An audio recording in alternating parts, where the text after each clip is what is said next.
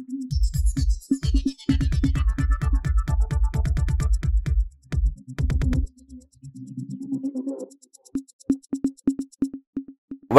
இது news focus Tamil. இந்த நேர்காணலில் நம்முடன் அரசியல் பேச இணைந்திருக்கிறார் மூத்த ஊடகவியலாளர் மற்றும் ஃபர்ஸ்ட் டைம் யூடியூப் சேனலின் நிறுவனர் திரு உமாபதி அவர்கள். வணக்கம் சார் தெலுங்கானா ராஜஸ்தான் உள்ளிட்ட ஐந்து மாநில தேர்தலில் தேர்தல் பிரச்சாரத்தில் ராகுல் காந்தி பேசின ஒரு விஷயம் வந்து கடும் சர்ச்சைக்கு உள்ளாக்கியிருக்கு குறிப்பாக வந்து உலகக்கோப்பை மேட்ச்சில் இந்தியா தோற்றதுக்கு காரணம் பிரதமர் மோடி அங்கே போனது தான் அவர் வந்து ஒரு ராசியற்றவர் சகுனம் சரியில்லாதவர். அந்த அர்த்தத்தில் அவர் குறிப்பிட்டிருக்காரு அப்படிங்கிறதுக்காக அது ஒரு பெரிய சர்ச்சை உள்ளாயிருக்கு. அதை எதிர்த்து பாஜகவினர் தேர்தல் ஆணையத்தில் புகார் கொடுக்க கிளம்பிட்டு இருக்காங்க அந்த விஷயங்கள் அப்படியே போயிட்டு இருக்கு எப்படி பார்க்குறீங்க அதாவது ராகுல் வந்து நேரடியாக வந்து எதையுமே சொல்லலை. ராஜஸ்தான் பிரச்சாரத்தில் நின்றுருக்காரு. மக்களே கத்துறாங்க. அதாவது ராஜஸ்தான் தேர்தலில் வந்து பிரச்சாரத்துக்கு போகும்போது ராகுல் பேசிட்டு இருக்காப்புல. கிரிக்கெட் மேட்சை பற்றி பேச ஆரம்பிக்கும் போது என்ன ஆகுதுன்னா அந்த வீடியோ பயங்கர வயலாக நார்த் இந்தியாவிலேருந்து போயிட்டு இருக்கு அது வழக்குக்கே போக முடியாது. ஏன்னா மோடி பேரே அவர் சொல்லலை. மக்கள் சொல்கிறான் புரியுதா அவங்களுக்கு அந்த பீடையை பற்றி பேசுங்க. அந்த பீடையை பீடையை பற்றி பேசுங்கன்னு கத்துனோடனே ராகுல் சிரிச்சிடுறாப்புல. இருங்க இருங்க வரேன் அப்படின்ட்டு. அதுக்கப்புறம் தான் சொல்கிறாரு இந்திய டீம் வந்து வலுவானதாக இருந்தது. நம் வீரர்கள்லாம் வந்து மிகப்பெரிய அளவில் பவுலிங்லேயும் சரி பேட்டிங்லையும் கலக்கிட்டு இருந்தாங்க. அப்படி இருக்க நேரத்தில் ஒரு பீடை அங்கே போச்சு. அந்த பீடை போனதுனால நம்ம பெரிய தோல்வியை சந்திச்சிட்டோம் அப்படின்னு இதில் நீங்கள் எந்த பீடையை சொல்லுவீங்க? மேட்ச்சுக்கு ஒரு லட்சம் பேர் போயிருக்கேன் நீங்கள் அந்த ஒரு லட்சம் பேரில் யாரையா ஒருத்தனை ராமசாமி குப்புசாமின்றவனை பீடைன்னு சொன்னாரா? இல்லை மோடி சொன்னாரா? இல்லை அமித்ஷா சொன்னாரா? இல்லை அமித்ஷா மகனை சொன்னாரா? இன்னும் எப்படி நீங்கள் வழக்குக்கு போக முடியும்? எப்படி நீங்கள் குறிப்பிடுவீங்க? நீங்க இப்ப வந்து என்ன ஆயிடுச்சுன்னா வட இந்தியாவில் ஒரு ட்ரெண்டிங் ஆயிடுச்சு இந்த ரெண்டு நாள்ல. எப்படின்னா அது ஈஸியா நம்ம தமிழக மக்களுக்கு புரியணும் அப்படின்னா தேர்தலுக்கு முன்பு ஒரு செங்கலை வச்சு காமிச்சு இப்போ உதயநிதி ஸ்டாலின் போகும்போது எப்படி ஒரு ரீச் ஆச்சோ அதே மாதிரி ரெண்டே நாளில் நார்த் இந்தியா எலெக்ஷன் ட்ரெண்டே மாறுது. என்ன மாறுதுன்னா ராகுல் போய் நின்னாலே மக்களும் கத்த ஆரம்பிச்சு சிரிக்க ஆரம்பிச்சு பீடையை பற்றி பேசுங்க பீடையை பற்றி பேசுங்கன்ற மாதிரி ஒரு இதாயிருச்சு. இப்ப என்னன்னா அந்த நீங்க நம்ம ஜி வந்து ஒரு பீடைன்ற மாதிரி ஆக்கி விட்டாங்க இந்தியா முழுவதும். எதனால் அந்த மாற்றம் மக்கள்கிட்ட? போய் வேர்ல்டு கப்ல ஜெயிக்கிற பத்து மேட்ச்ல தொடர்ந்து ஜெயிக்கிறான் இவர் போய் உட்கார்ந்த உடனே தோக்குது அப்படின்ற மாதிரி. இவர்கள் என்ன ஃபோக்கஸ் பண்ண பார்த்தாங்கன்னா மோடினால தான் வந்து இந்தியா டீம் வந்து ஒரு நாள் வரப்போகுது கப்பு வாங்க போகுது. அந்த கப்பு அந்த கப்பை வச்சு பெரிய பிரச்சாரம் பண்ணலான்னு இருந்தாங்க நாடு முழுவதும். கொண்டு போய் இந்த மாதிரி நம்ம ஜி வந்து ஸ்டேடியம் கட்டினாரு அது கட்டினாரு அங்கே தான் ஃபைனல் நடந்துச்சு. அந்த ராசியில தான் இந்தியா மீண்டும் ரொம்ப நாளைக்கு அப்புறம் கப்பு வாங்கிச்சுன்னு ஒரு பில்டப் கொடுக்குறதுக்கு பிளான் பண்ணியிருந்தாங்க. அது அப்படியே ரிவர்ஸ் ஆகிப்போச்சு புரியுதா உங்களுக்கு? அந்த மாதிரியான ஒரு சூழ்நிலை ஆயிடுச்சு நீங்கள் யூடியூப்பில் பா ரெகுலராக பார்க்குறவங்களுக்கு ஃபேஸ்புக் பார்க்குறவங்களுக்கு தெரியும் என்னென்னா இந்த பிறந்த நாள்னு சொல்லி ஸ்ப்ரே அடிப்பாங்கல்ல அது ஃபயர் ஆகி பிறந்த நாளுக்கான மூஞ்சி எரிஞ்சு போன மாதிரி தலைமுடி எரிஞ்சு போன மாதிரிலாம் பாருங்க இந்த மாதிரி நிலைமை நம்ம ஜிக்கு ஆயிடுச்சு. இவர் போய் இதை வச்சு பிரச்சாரம் பண்ணி நம்ம பெருசாக பண்ணிடலாம்னு நினைக்கும் போது அப்படி பேக் ஃபயர் ஆகி பீடைன்ற ஒரு ப- அடைமொழியை பீடு நடை போட்டவர் என்று அவர்கள் பில்டப் கொடுத்தா பீடை நடை போட்டவர்னு இவர்கள் ஆகிவிட்டாங்க ஆக்கிவிட்டு இப்போ ஒரு பீடைனா இப்போ சின்ன பிள்ளைங்க கூட இந்தியாவின் பீடை யார் அப்படின்னா ஒருத்தரை கையை காட்டு அப்படின்ற நிலைமை. நீங்கள் சொல்வது உண்மைதான். அந்த மேட்ச்ல இந்தியா ஜெயிச்சிருதுன்னா அதை வந்து ஒரு ஆறு மாசத்துக்கு ஒரு பிரச்சாரத்துக்கு பயன்படுத்தலாம் பாஜக அப்படிங்கிறத உண்மை நாங்கள் பேனலில் வச்சிருந்தோம் அப்படிங்கிறத அவங்களே சொல்லிட்டாங்க. பட் அதுக்கு அவங்க பேக் ஃபயர் ஆயிடுச்சுங்கிறத நம்ம புரிஞ்சுக்க முடியுது. பட் இருந்தாலும் வந்து அது பாஜக இந்த விஷயத்துல அந்த ஒரு நபர்னு குறிப்பிடுது பீடைன்னு ஒரு நபர் குறிப்பிடுது அப்படிங்கிறது வந்து அது மோடி தான் குறிப்பிடுதுங்கிறத அவங்க அதை எடுத்துக்கிட்டு மோடியை அவதூறா பேசிட்டாருன்றதுக்காக இப்போ அதுக்கு வழக்கு தொடுக்கிறதுக்கு போறாங்க அப்படிங்கும்போது வழக்குக்கு போனா ஆவண ஆதாரங்கள் வேணும்ல. யாரையோ நீங்க ஒரு லட்சம் பேர் இருக்கான் அந்த பீடை போனதுனால தான் மேட்ச்சில் தோத்துட்டோன்னா யாரை சொல்லுவீங்க நீங்கள் எந்த வழக்கு எப்படி எடுத்துக்க முடியும்? அப்போ இன்னும் கேவலமாக போயிடும் இன்னும் கேவலமாக போய் அசிங்கப்பட்டு ரொம்ப இதாக போயிடும் அந்த இதில் வடிவேல் சொல்லாப்புல அசிங்கப்பட்டான் ஆட்டோக்காரன்ற மாதிரி. நம்ம ஆட்டோக்காரர்கள் சொல்லலை அந்த டைலாக்கைக்காக சொல்கிறோம் இந்த காமெடிக்காக அந்த மாதிரி நிலைமை ஆயிடுச்சு தலைவன் இப்போ இப்போ வந்து எங்கேயுமே போக முடியல. பிரச்சனைகளும் போறாரு செய்றாரு வராரு எல்லாம் பண்ணதான் செய்றாரு. இல்ல போறாரு. ஆனா மக்கள் மனசுக்குள்ள நினைக்கிறான்ல பீடை வந்துருச்சு பீடை போகுது பீடை பேசுது அப்படின்ற மாதிரி. அந்த மாதிரியான அவங்க அதாவது ஒரு பழமொழி இருக்கு. என்னன்னா ஒரு மருத்துவர் வந்து மருந்து கொடுக்குறான் கொடுக்கும்போது என்ன பண்ணான்னா நீங்கள் என்ன பண்ணுவீங்க? மூணு வேளை மருந்து சாப்பிடுவீங்க. கரெக்டாக சாப்பிட்ருங்க மூணு மாதத்துக்கு உங்கள் நோய் எல்லாமே தீர்ந்து ஃப்ரெஷ்ஷாக ஆயிடுவீங்க அப்படின்னு சொல்கிறார் ஆனால் இந்த மருந்து சாப்பிடும்போது குரங்க மட்டும் நினச்சிடாதீங்க அப்படின்னு சொன்னால் என்ன ஆகும்? இந்த குரங்கு அந்த குரங்க வந்து நினைக்காம நீங்கள் அந்த மருந்து சாப்பிடவே முடியாது. சாப்பிடவே முடியாது. அவுட்டு உங்கள் வாழ்நாளே அவுட்டு ஸோ அந்த மாதிரி தான் இது. நீங்கள் வந்து அவர் என்னதான் பேசினாலும் நீங்கள் வெளியே உட்காந்து பார்க்குறவங்க என்ன பண்ணுவாங்க என்ன கற்றுனாலும் பீட சொல்லிட்டு போகுது. பீடனமும் பேசுது இந்த மாதிரி மைண்ட் செட் ஆயிடுச்சு. இப்போ ராஜஸ்தான்காரனுக்கும் இவனுக்கும் வந்து பீடைன்ற வார்த்தை வந்து பயங்கரமாக செட் ஆயிடுச்சு. அது ஜியோட கோர்த்து விட்டாங்க. அது இனி வந்து மாத்துறதுன்றது கஷ்டம். இப்போ இந்த இது கூடவே இன்னொரு விஷயம் பேசப்படுது. குறிப்பாக பிரியங்கா வைக்கிற குற்றச்சாட்டு என்னன்னா மணிப்பூருக்கு போக பிரதமருக்கு நேரம் கிடையாது. ஆனால் வந்து மேட்சுக்கு போறாரு. இது எப்படியான தன்மை அப்படிங்கிறாங்க இது கூட இன்னொரு விஷயத்த சொல்றாங்க. என்ன சொல்றாங்கன்னா அங்கே உத்தரகாண்டில் டனல் அமைக்கிறதுல ஏற்பட்ட விபத்து நாற்பத்தோரு சொல்ல உள்ள மாட்டி சிற சித்திரத்தை அனுபவிச்சுட்டு இருக்காங்க.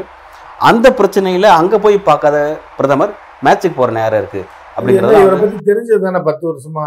பிரச்சனைன்ற இடத்துக்கு இவர் போக மாட்டாரு. மக்கள் பிரச்சனைன்ற இடத்துக்கு போக மாட்டாரு. மக்கள் பாதிச்சா போக மாட்டார். அவர் சந்தோஷமா இருக்கிறதுக்கு போவார். நம்ம எடப்பாடியே போய் ரெண்டு நாள் காத்திருந்தா மீட் பண்ண மாட்டார். ஆனால் வந்து உலக அழகி போட்டிக்கு போய் யாராவது போயிட்டு வந்தாங்கன்னா அவங்கள கூப்பிட்டு பாராட்டி அரை மணி நேரம் உட்காந்து பேசி டின்னர்லாம் சாப்பிட்டு அவங்கள விருந்துலாம் கொடுத்து எல்லாம் பண்ணுவார் இது அவர் வழக்கமாக செய்கிறது தானே. அவர் வந்து மனுஷனே இல்லைன்றது தெரிஞ்சது தான் ஏற்கனவே. அவர் ஒரு தெய்வம். அவர் வந்து ஒரு ஞானி அப்படின்றது தெரிஞ்சது தான். அப்போ அந்த ஞானி அப்படி தான் பண்ணுவார்ன்ற எல்லாருக்கும் எல்லாருக்கும் ஒரு இதாக தெரிஞ்சது தான். அதனால் பிரியங்கா சொன்னாலும் சொல்லனாலும் அதுதான் உண்மை. இந்த விஷயங்களுக்குலாம் அவங்ககிட்ட இருந்து ஒரு எந்த விதமான விளக்கம் வர மாட்டாங்க. அதான் நான் சொல்றேன் அவர் மனுஷனே கிடையாதுன்னு நான் பாஜகவினர் சொல்றேன். பாஜக யாரும் இதை கண்டுக்கவே மாட்டாங்க. பாஜக இருக்கவங்க எல்லாருமே எப்படின்றீங்க எல்லாருமே ஒரு ஞானத்தன்மையோட உள்ளவர்கள் தான். அவர்களும் மனுஷனே கிடையாது. மனுஷன் லிஸ்ட்லேயே சேர்க்க முடியாது. எல்லாமே முற்றும் துணை முற்றும் அறிந்த ஞானிகள். ஞானிகள் வந்து யதார்த்த மனிதர்களோட பிரச்சனையை பார்க்கவே மாட்டாங்க. அவர்கள் வந்து அவர்கள் போக்கில் அவர்கள் ஒரு சித்தாந்தத்தில் போயிட்டே இருப்பாங்க. இந்த மாதிரி தான் ஜியும் அப்படி தான் அவருடைய தொண்டர்களும் அப்படி பாஜக உலகமே தனி உலகம் ஒரு மிகப்பெரிய உலகம் அது. அதில் ரேஷன் கடை இருக்கும் அது இருக்கும் மால் இருக்கும் எல்லாம் இப்போ இந்த மனிதர்கள் வாழ்கிறோம்ல இப்போ என்ன இருக்குது இது எல்லாமே அந்த உலகத்துலேயே இருக்கும் அது ஆனால் வேற மாதிரி இருக்கு. பாஜகவினர்கள் வந்து இந்த மேட்சை வந்து தங்களுடைய ஒரு பிரச்சார உத்தியை பயன்படுத்தணும் இந்தியாவோட வெற்றி அப்படி பயன்படுத்த நினைச்சாங்க. பட் அது அவங்களுக்கு பேக் ஃபயராக திரும்பிடுச்சு அப்படிங்கிறத குறிப்பிடுறீங்க. இது பேக் ஃபயராக திரும்பினதுனால இதனால் அரசியல் ரீதியாக அவங்க என்ன பின்னாடி சந்திக்க போகிறாங்க அரசியல் ரீதியாக ஒரே பின்னாடியே வாக்கு விழுகாது. வெற்றி பெற்று வாக்கு விழுந்திருக்குமா? அதை வாக்கா மாத்திருப்பாங்க கொஞ்சம் கொஞ்சம். எப்படி? எப்படின்னா அந்த கப்பை எடுத்துட்டு ஊர் ஊரா போவாங்க. ஜெய் ஸ்ரீராம் கத்துவாங்க. கத்தி அது ஒரு ஏதாவது கலவரத்தை உண்டு பண்ணா இல்லை ஏதோ ஒன்று பண்ணுவாங்க. அவங்களுக்கு அந்த டெக்னிக்லாம் தெரியும். இது எப்படின்னா நீ ஆர்எஸ்எஸ்ல யாராவது இருந்தாங்கன்னா கேட்டிங்கன்னா சொல்லுவாங்க. வெளியில ஓப்பனாக சொல்ல மாட்டாங்க. ரொம்ப பழக்கமாக யாராவது இருந்தாங்கன்னா கேட்டிங்கன்னா சொல்லுவாங்க. இந்த பிஜேபியில் நெருக்கமாக யாராவது இருந்தாங்கன்னா தனிப்பட்ட முறையில் பெரிய தலைவரில் இருந்தால் கேட்டிங்கன்னா சொல்லுவாங்க. நாங்கள் இப்படிலாம் பண்ண வந்தது என்னோட பழைய வரலாறு இது அப்படின்ற அப்போ மேட்ச்ல இந்தியா தோத்துருச்சு. இப்போ இதனால வந்து இது வரக்கூடிய எலெக்ஷன்ல அவங்க அது அவங்க அதில் அது மேட்ச்சில் தோத்துச்சுனாலும் தோப்பாங்கன்னு அதை வந்து ப்ளஸ்ஸாக பயன்படுத்தணும்னு பார்த்தாங்க. பாஜகவுக்கு மேட்ச் வந்து ப்ளஸ் அமையாம மைனஸ் அமைஞ்சிடுச்சு அப்படிங்கிறத நம்ம பார்க்க முடியுது. அப்போ இந்த மைனஸ்ங்கிறது வரக்கூடிய ஐந்து மாநில தேர்தலையும் பாஜகவுக்கு தொடரும். அதாவது வெற்றி வாய்ப்பு அப்படிங்கிறதே பாஜகவுக்கு கிடைக்காது அப்படிங்கிறத நீங்க நம்புறீங்களா? நம்பி இது நம்பிக்கைன்னா கடவுளா அது? கடவுள் இருக்காரா இல்லையா நம்புறதுக்கு. அவங்க தோக்குறாங்கன்றது உறுதியா போச்சு. எதன் அடிப்படையில் ஏன்னா கடையில வெறும் பாட்டில் தாங்க இருக்கு. பேரு பேக்கரின்னு வச்சிருக்காங்க. ரைட்டா? இது இப்போ என்ன மணி ஐயர் பேட்டரி பேக்கரின்னு வச்சிருக்காங்க. தூரத்துல இருந்து போர்டு இருக்கு. கடை பார்த்தா திறந்துருக்கு. நீங்க ரொம்ப தூரத்துல மாடியில இருந்து பாக்குறீங்க ஒரு தெருவில். பேக்கரி திறந்துருக்கா போ பண்ணுன்னு வாங்கிட்டு வா அப்படின்னு நான் பார்க்கும்போது போர்டு தெரியுது கடை திறந்திருக்க மாதிரி தெரியுது. அப்போ கடையில் வந்து எல்லாம் இருக்குன்னு அர்த்தமா? கிட்ட வந்து பார்த்தா பாட்டில் தொடச்சி வச்சிருக்கேன் கடையை நாளையோட காலி பண்ண போகிறான் கிட்ட வந்து பார்த்தா என்னடா பேக்கரி போர்டு இருக்குது ஓனர் உட்காந்துருக்கேன் எல்லாம் உட்காந்துருக்கான் கடையில் இந்த பிஸ்கெட் போட்டு வச்சிருக்க பாட்டிலாம் தொடச்சி கவுத்தி வச்சு. அப்படின்ற எப்போ தெரியும்னா கிட்ட வரும்போது தான் தெரியும். நீங்க பாஜக ரொம்ப குறைச்சி மதிப்பிடுற மாதிரி தெரியுது. ஏன்னா பிரதமர் மோடியோட பிரச்சாரம் வேற லெவலில் இருக்கு. அண்ணாமலையோட பிரச்சாரம் வேற மாதிரியான கருத்து தெரிவிக்கிறாங்க ராகுல் பிரச்சாரம் பார்த்தீங்களா அது வேற லெவலில் இருக்கு. அதையும் நீங்க எல்லாத்தையும் பார்த்துட்டு தானே சொல்லணும் அண்ணாமலைக்கு அதுக்கு என்ன சம்பந்தம் இருக்கு? ராஜஸ்தானுக்கு. அவர் அவர் இங்க தன்னோட கருத்துல என்ன பதிவு பண்றாருன்னா ஐந்து மாநில தேர்தலோட வெற்றி வரக்கூடிய நாடாளுமன்ற தேர்தலில் எங்களுக்கு நானூறு வாய்ப்புகள் நானூறு தொகுதிக்கு மேல வாய்ப்புகள் அடைஞ்சிருக்கு. கூட கிடைக்கும். இல்ல ஒவ்வொருத்தருக்கும் ஒரு இது கற்பனை பண்ணக்கூடிய ஒரு இது இருக்குல்ல. இந்த இங்கே உள்ள பிள்ளைங்கெல்லாம் போய் சில பிள்ளைங்க எல்லாரையும் சொல்ல ஷாருக்கான் படம் பார்த்துட்டு நான் கட்டினா ஷாருக்கானை தான் கட்டுவேன்னு சொல்லி சுற்றிட்டே தெரியும். அந்த மாதிரி கதை தான் இது. அண்ணாமலை சொல்லு நானூறு ஐநூறுன்றது. அண்ணாமலை ஒரு ஒரு வயதுக்கு வந்த பெண் மாதிரி. நான் கட்டினா விஜயை தான் கட்டுவேன். இல்லைன்னா நான் யாரையும் கல்யாணம் பண்ண மாட்டேன்னு சொல்லிட்டு. கடைசியில் அப்புறம் ஒரு என்ன நடக்குன்றத சொன்னால் நல்லா இருக்காது. ஸோ அந்த மாதிரியான ஒரு நபர் தான் அண்ணாமலை. அவர் பாவம் அவர் அவர் கற்பனைக்கு விடுங்களேன் அவர் சொல்லிட்டு போட்டு ஆட்சிக்கு சொல் நானூறு ஐநூறுன்னு சொல்லிட்டு உங்களோட சோர்ஸ் அடிப்படையில் ஐந்து மாநில தேர்தல் முடிவு என்னவா ஒரு எதிர்பார்க்குறீங்க? அதில் பாஜக நாலு மாநிலத்தை பாஜக அவுட்டு ஜீரோ நாலு மாநிலம். நாலு மாநிலம் அவுட்டு ஒன்று வந்து தொடுக்கிட்டு இருக்கு ராஜஸ்தான். அது வந்து காயா பழமான்ற ரேஞ்சில் போயிட்டு இருக்கு இருபத்தஞ்சாம் தேதி போலிங் நடக்குது.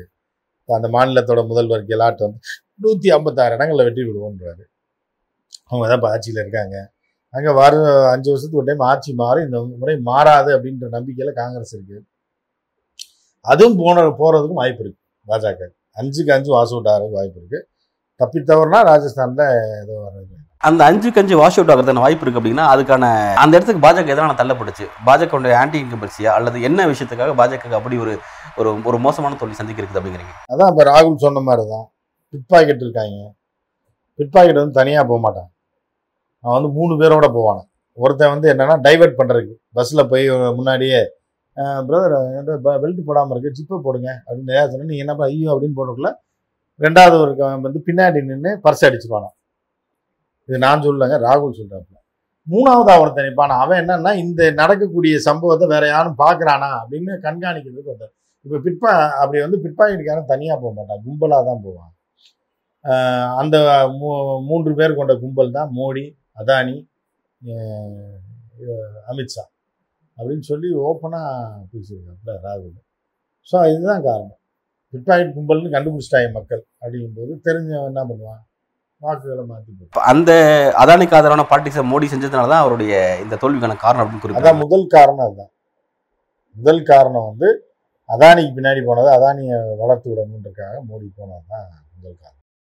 மக்கள்கிட்ட அந்த பாலிடிக்ஸ் எடுபட்டுருக்கா? அதாவது ஒரு கார்பரேட்டுக்காக தான் அவர் அரசியல் செய்கிறார் அப்படிங்கிற அந்த பாலிடிக்ஸ் மக்கள்கிட்ட எடுபட்டுருக்கா?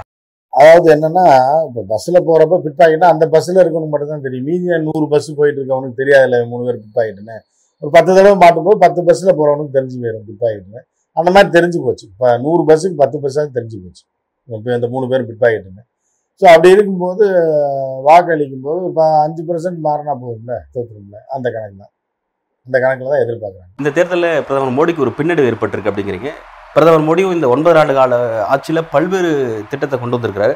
அந்த திட்டங்கள் எதுவுமே மக்களை போய் சென்றடையவே இல்லையா? என்ன திட்டத்தை கொண்டு வர ஒரு அவருக்கு வந்து கொண்டு வந்திருக்க திட்டம்லாம் அவங்க குஜராத்திகளுக்கான திட்டமாக கொண்டு வந்திருக்காரு. புல்லட் ட்ரெயின் போடுறேன்னு ஒரு பிலா விட்டார். கடைசி வரைக்கும் அது முதல் கல்ல கூட நிறுத்தி வைக்கல இன்னும். ஜப்பானோட டையப்போட அப்போ டையப் காலி ஆயிடுச்சு அது எங்கே போகிறாருன்னா குஜராத்தை நோக்கி போகிறாரு இது திட்டமா இந்திய மக்களுக்கான திட்டமா? அஹ் இது வந்து இதுக்கு வந்து ஸ்போர்ட்ஸ் பணம் ஒதுக்குறேன்னு சொல்லி ஏசியன் கேம்ஸ்லேயும் ஒலிம்பிக்லேயும் பல மெடல்களை வாங்கிய மாநிலங்களுக்கு சொற்ப காசை ஒதுக்கிட்டு எழுநூறு கோடி குஜராத்துக்கு ஒதுக்கி ஸ்டேடியம் கட்டி அவர் பேர் வச்சுருக்காரு. அதை வந்து மக்களுக்கான திட்டம்னு சொல்கிறீங்களா இல்லை வந்து பெட்ரோல் டீசல் விலையை ஐம்பது ரூபால இருந்து கொண்டு போய் நூறுரூவாய் கொண்டு போய் வச்சிருக்காரு. அதை மக்கள் திட்டம்னு சொல்கிறீங்களா இல்லை நானூற்றம்பது ரூபாய்க்கு விற்ற கேஸ் ஆயிரத்தம்பது ரூபாய்க்கு கொண்டு போய் வச்சார்? அது மக்கள் திட்டமாக இதெல்லாம் இப்போ நீங்கள் மனசுக்குள்ள என்னமோ மோடியை பற்றி தப்பாக நினச்சிருக்கீங்க. இல்ல அவங்க மக்கள் திட்டம் இதெல்லாம் செஞ்சிருக்காருன்னா இவ்வளவு கொடூரங்களை செய்து செய்து விட்டு மக்களை இவ்வளவு நசுக்கிட்டு ஒரு ஜெயிப்பாரா? அவர் என்ன சொல்றாருன்னா நான். நாலு கோடி மக்களுக்கு வீடு கட்டி தரேன். எனக்கே வீடு இல்ல. அப்படின்லாம்? மோடி சொல்றாரு. ஆமா அவர் பிச்சை எடுத்து ரோடு பஸ் ஸ்டாண்ட்ல தானே படுத்திருக்காரு. நீங்க போய் பார்க்கலாம். டெல்லி போனீங்கன்னா இது மோடி எங்க பார்க்கலாம் தெரியுமா? இது பாலிகா பஜார் இதுல பாலிகா பஜார்ல பக்கத்துல ஒரு பஸ் ஸ்டாப் இருக்கு. அங்கதான் நைட்டு வந்து ஒரு பத்தரை மணிக்கு வந்து துண்டை விரித்து படுத்துருவாரு. காலைல நாலரைக்கெலாம் எழுந்திரிச்சு யோகா செஞ்சுட்டு போயிடுவார். இப்போ இப்போ குஜராத் கூட மேட்ச்சு கூட போனார். எங்கே படுத்திருந்தார்? ஸ்டேடியம் சேரக்கடியில் தானே படுத்திருந்தார். அவருக்கே வீடு. சேரக்கடியில் படுத்திருந்தார் பாவம். அதுக்கப்புறம் வெளிநாடுகள் வெளிநாட்டு போனால் அவங்க ரூம் போட்டு கொடுத்துருவாங்க வைங்களேன் லோக்கலில் இப்போ டெல்லியில் கூட அவர் எங்கே? பிளாட்ஃபாரத்தில் தானே ஒரு இது தானே போட்டிருக்காரு. ஒரு தார்பாயை போட்டு தானே படுத்திருக்காரு. வீடு இல்லாமல் தெரியுமா ரீடா அவங்களுக்கு எடப்பாடெலாம் போனார்னா அங்கே தான் பார்ப்பாங்க. தார்பாயை தூக்கிட்டு பார்த்தா உள்ளே உட்காந்துருப்பாரு அந்த இதில் கேப்பில் இருந்து எடப்பாடி இந்த பக்கம் ஓபிஎஸ் போய் பார்த்துட்டு ஏன்னா ஏழையா வீடு இல்லாதவர். அப்புறம் ஒரு பத்தரை காலையில் ஒரு ஒம்பது மணிக்கு அங்கே ரொட்டி விற்பான் ஒரு ரொட்டி பத்து ரூபா. சப்ஜி ஒரு கிண்ணத்தில் தருவான். சைக்கிள்லேயே வச்சு விற்பாங்க ரொட்டி நாள் வாங்கி கொடுத்தா அதை சாப்பிட்டு அங்கேயே தான் படுத்துருப்பார். எல்லாத்தையும் அங்கே தானே அப்புறம் ஆஃபீஸுக்கு போனான்னா பெரிய ஆஃபீஸ் பார்லிமெண்ட்லாம் பெரிய செங்கோலோட இருக்கும். வீடு இல்லைல்ல அவருக்கு. அவர் வாயினால தானே சொல்லியிருக்காரு வீடு இல்லைன்னு. அவர் எங்கே படுத்திருக்காருன்னு நீங்கள் டெல்லியில் போய் பாருங்கள் குஜராத்லாம் போனார்னா ரயில்வே ஸ்டேஷனில் தான் படுப்பார். இந்த பெஞ்சில் வந்து படுத்துட்டு காலையில் பாத்ரூமில் குளிச்சுட்டு வர காரெல்லாம் ரெடியாக எஸ்பிஜி எல்பிஜி எல்லாம் ரெடியாக இருப்பாங்க. அதுக்கப்புறம் அங்கேயே ட்ரெஸ்ஸை மாற்றிட்டு குளிச்சுட்டு அப்படியே போய் வண்டி ஏறி குஜராத்தில் பண்ணுற வேலைகள். ராஜஸ்தான் பிரச்சாரத்துக்கு போனார்.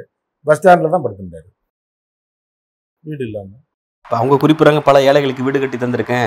கழிவறை வசதி குடிநீர் வசதிலாம் செஞ்சு கொடுத்துருக்கோம். இத்தனை கோடி ரூபாய் இவ்வளோ இவ்வளோ வசதி வளர்ச்சி திட்டங்கள் கொண்டு வந்திருக்கோம் அப்படின்லாம் வந்து பேப்பர்ல ஒரு விளம்பரம் போட்டாங்க ஒரு கிளவிய. வீடு கட்டி கொடுத்த மாதிரி. ஒரு பேப்பருக்கு டிவிக்காரன் கோடி மீடியா கிடையாது. மெயின் மீடியாவில் தேடி போய் அந்த யார் அந்த அம்மா அப்படின்னு பார்த்து போய் அந்த கிராமத்தில் பிடிச்சிட்டாங்க மத்திய பிரதேசத்தில். பிடிச்சி இந்த இந்து பேப்பரில் ஃபுல் பேஜ் விளம்பரம். ஜி வந்து இருந்து வீடு கட்டி கொடுக்குமா? அந்த அம்மா எனக்கு வீடு கிடைத்து விட்டது அப்படின்னு சொல்லி சொல்லி. அந்த அம்மா போய் பிடிச்சிட்டாங்க. பிடிச்ச உடனே அந்த அம்மாட்ட போய் கேட்டிருக்காங்க. உங்கள் வீடு எதுமானா இந்த இதுதான் என் வீடு. இது மோடிஜி கட்டி கொடுத்தது தானே? நீங்கள் அவருக்கு நன்றி சொல்லணும். எந்த ஜி கட்டி கொடுத்தாரு நான் மோடிஜி. எந்த நாயும் எனக்கு கட்டி கொடுக்கல. ஆ? நான் என் வீட்டில் இருக்கேன் அது வாடகைக்கு இருக்கேன். அந்த வீட்லேயே வந்து கால் வெளியே தான் நீட்டி படுத்தேன்னா கால் வெளியே தான் நீட்டிகிட்டு இருக்கு கதை திறந்து வைக்கணும் அந்த அளவுக்கு வீட்டில் நான் இருந்துகிட்டு இருக்கேன். எவன் எனக்கு வீடு கட்டியிருந்தேன் ஆமா பேப்பரில் பிரதமர் மோடி வந்து உங்களுக்கு வீடு கட்டி கொடுத்தார் நன்றின்னு சொல்லி சொல்லிருக்கீங்க. நான் எங்கேயும் சொன்னேன்னு? பார்த்தா பேப்பரை காட்டியிருக்காங்க மோடி இவர் யாருன்னு கேட்டு இவர் தாம்மா மோடிஜி ஆமாம்மா பார்த்துருக்கேன். பொய்யா சொல்லுவார் அவர் தானே என்னைய வச்சு அப்போ சொல்லியிருக்காரு அப்படின்னு ஆமாம்மா உங்களுக்கு வீடு கட்டினா தான் இந்த பேப்பர் இங்கிலீஷ் பேப்பரில் இவ்வளோ பேர் விளம்பரம் கொடுத்துருக்காங்க. நான் ஏன் இப்போ வாடகை கொடுக்க முடியாமல் ஐநூறு அறநூறுவா வாடகைக்கு இந்த கிராமத்தில் இருக்கேன். அப்போ இந்த ஃபோட்டோ எப்படிமா எடுத்தாங்க கேட்டப்போ நூறு நாள் வேலை திட்டத்தில் குழி தோண்டிட்டு இருந்தோம். அப்போ ஒரு நாலஞ்சு பேர் ஜீப்பில் வந்தான். கேமராமேன் அதுன்னு வந்து இறங்கினாங்க. இறங்கினா இப்படி நில்லு அப்படி நில்லு மம்பட்டியோட நில்லுனாங்க எடுத்துகிட்டு போயிட்டான். மூணு மாதம் கழிச்சு பார்த்தா நீங்கள் இந்த பேப்பரை தூக்கிட்டு வரீங்க வீடு கட்டணும். அப்படின்னு சொல்லி அசிங்க அசிங்கமாக பேசு அதை நம்ம இப்போ இதில் ஆன் மைக்கில் பேச. இப்போ இதெல்லாம் வந்து இதுதான் வீடு கட்டி கொடுத்த திட்டம். அவங்களோட ரியாலிட்டி இந்த அளவுக்கு தான் இருக்கா? அப்படித்தானே போட்டிருக்காங்க. ஒரு ஒரு- அதாவது ஒரு பானை சோத்துக்கு ஒரு சோறு பதம்ன்ற மாதிரி. நீங்க யாரை விளம்பரம் எடுத்தீங்களா? அவங்களுக்கு நாலு வீடு கட்டணும்னு வச்சு விளம்பரம் எடுத்துருக்கணும்ல. நீங்க நாலாயிரம் வீடு கட்டுறீங்களா? நாற்பதாயிரம் வீடு நாலு கோடி வீடு கூட கட்டி கொடுக்குறேன்னு போய் சொல்லுங்க. ஆனா ஒரு இப்போ நாற்பது வீடுனாலும் கட்டியிருக்கணும். அதை நாற்பது வீட்டில் ஒருத்தனை வச்சு ஃபோட்டோ எடுக்க வேண்டியதானே தெருவில் போகிறவங்களாம் அதுக்கு ஃபோட்டோ எடுத்து போட்டிங்கன்னா அப்போ உங்களோட பொய் புரட்டு பித்தலாட்டம் வெளியே தெரியுது இல்லை இதில் ஓட்டு வேற போட்டு உங்களை ஜெயிக்க வேற வைப்பாங்களா? அப்படின்னு வேறு நீங்கள் கேட்குறீங்க அதனால் அந்த ஐந்து மாநில தேர்தல் ரிசல்ட்டை பார்த்தீங்கன்னா உங்களுக்கு தெரிய வரும். என்ன நடக்க போகுது எம்பி எலெக்ஷனில் அவரோட பொய்யும் புரட்டு பித்தலாட்டத்துக்கும் என்ன நடக்குதுன்னு தெரியும். அப்போ நீங்கள் ரொம்ப விரிவான பார்வையை இந்த நேரத்தில் கொடுத்துருக்கீங்க. மிக்க நன்றி.